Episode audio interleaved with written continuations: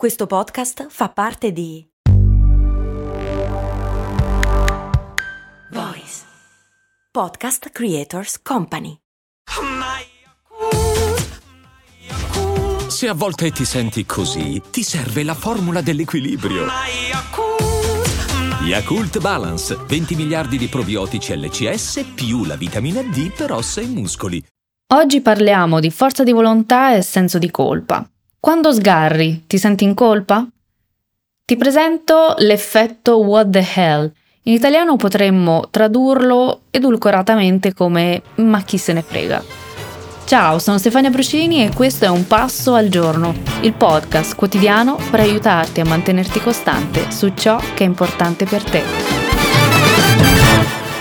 Effetto what the hell. Questo termine è stato coniato da alcuni ricercatori e sperimentiamo questo fenomeno sia con il cibo che in altri ambiti.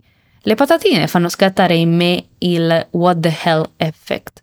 A te con cosa capita? Ti sarà capitato di saltare, di fare esercizio fisico e di dirti che dato che hai saltato ieri puoi saltare anche oggi, oppure di procrastinare ancora una volta quell'attività che è lì da giorni ad aspettarti e dirti ma sì, chi se ne frega e che ormai tanto vale farla domani. Questo è l'effetto what the hell. Un classico esempio, il cibo. Nonostante abbia una passione per i dolci e il cioccolato, ciò che fa scattare in me il what the hell effect sono le patatine. Parto con l'idea ne mangio solo una, per poi mangiarne più di una e poi dirmi ma sì, ormai, e quindi finire il pacchetto. Questo concetto proviene da una ricerca sulla dieta, ma può essere applicato a qualsiasi cosa e descrive un ciclo composto da indulgenza, senso di colpa, rimpianto, ancora più indulgenza, ancora più rimpianto e così via. Questo succede perché spesso quando sgarriamo, non solo nel cibo, pensiamo che ormai la nostra dieta, il nostro progetto, il nostro buon proposito è andato a monte. Il cervello razionalizza il comportamento dicendo hai già fallito l'obiettivo di mangiare solo un biscotto, due biscotti, quindi al diavolo, tanto vale mangiare l'intero pacchetto. Secondo la psicologa Kelly McGonigal, cedere ti fa sentire male con te stesso, il che ti spinge a fare qualcosa per sentirti meglio. E qual è la strategia più economica e veloce per sentirsi meglio? Spesso proprio la cosa per cui ci si sente male. Non è il primo cedimento che garantisce una ricaduta maggiore, sono i sentimenti di vergogna, colpa, perdita di controllo e di speranza che seguono la prima ricaduta. È il classico caso in cui cediamo alla gratificazione istantanea che ci fa entrare in un circuito vizioso in cui, come ad effetto domino, la gratificazione immediata, essendo poco intensa, ci fa sentire in colpa e per fuggire da questo senso di colpa continuiamo a perseverare. Facendo un esempio concreto, Immagina di avere una scatola di cioccolatini davanti a te.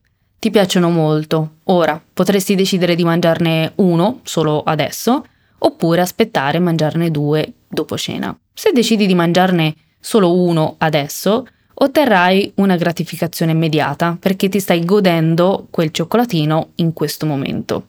Ma poi potresti sentirti in colpa perché sapevi di non doverlo mangiare e magari non era proprio il momento giusto.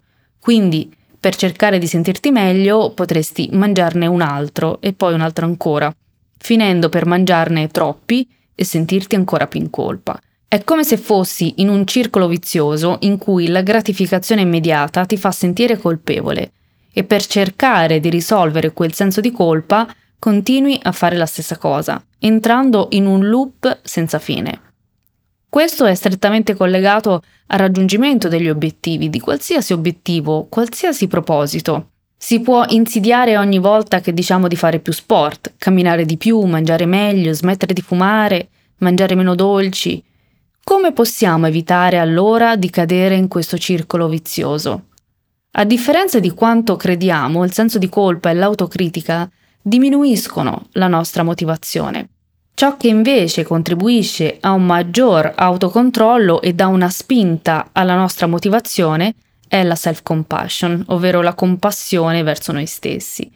Una chiave quindi è il supporto ed essere gentili con noi stessi. Il perdono ci fa assumere la responsabilità dei nostri errori e ci riporta in pista. Un altro aspetto importante che si deve considerare è che non si può fare affidamento solo sulla forza di volontà per trasformare i propositi in progetti concreti e raggiungere i propri obiettivi. La forza di volontà è solo uno degli ingredienti necessari per realizzare propositi e obiettivi. Oggi non li vedremo tutti, sappi però che se ti baserai solo su quella, fallirai. Un altro aspetto, per esempio, è definire il perché alla base del cambiamento desiderato e stabilire un obiettivo chiaro. Una volta stabilito cosa vuoi raggiungere in modo chiaro e avendo impostato l'obiettivo in modo efficace, bisogna saper monitorare il proprio comportamento verso tale obiettivo. Devi intervenire quindi su più fronti, definire il perché è importante il cambiamento, quindi collegarsi all'aspetto valoriale, avere chiaro l'obiettivo, ciò che si vuole raggiungere nel lungo termine è uno dei fattori più determinanti e creare dei veri e propri piani per non cadere nelle trappole delle gratificazioni immediate e restare motivati nel lungo periodo. Semplifichiamo il concetto con l'esempio di prima. Perché è importante resistere alla tentazione di mangiare cioccolatini? Qual è l'obiettivo nel lungo termine? Quindi per la mia salute, perché voglio sentirmi bene, in forma, Dopodiché devo creare delle vere e proprie strategie per costruire nuove abitudini e non ricadere nelle vecchie abitudini e in queste trappole. Capire qual è l'emozione che fa scattare la cattiva abitudine e dare un nuovo messaggio al nostro cervello. Anziché fare questo, quando hai questo stimolo, fai quest'altro. Quindi, quando provo noia, mi viene voglia di mangiare un cioccolatino. Ogni volta che sto per cedere alla tentazione, allora faccio altro e qui trovi la tua strategia personale. Ricordati dunque che la sola motivazione non basta, che la forza di volontà non è l'unico elemento che ci può aiutare, piuttosto risulta necessario un insieme di elementi da combinare insieme per creare un vero e proprio piano d'azione che renda il cambiamento graduale e sostenibile nel tempo. Ecco il tuo passo al giorno di oggi. A domani!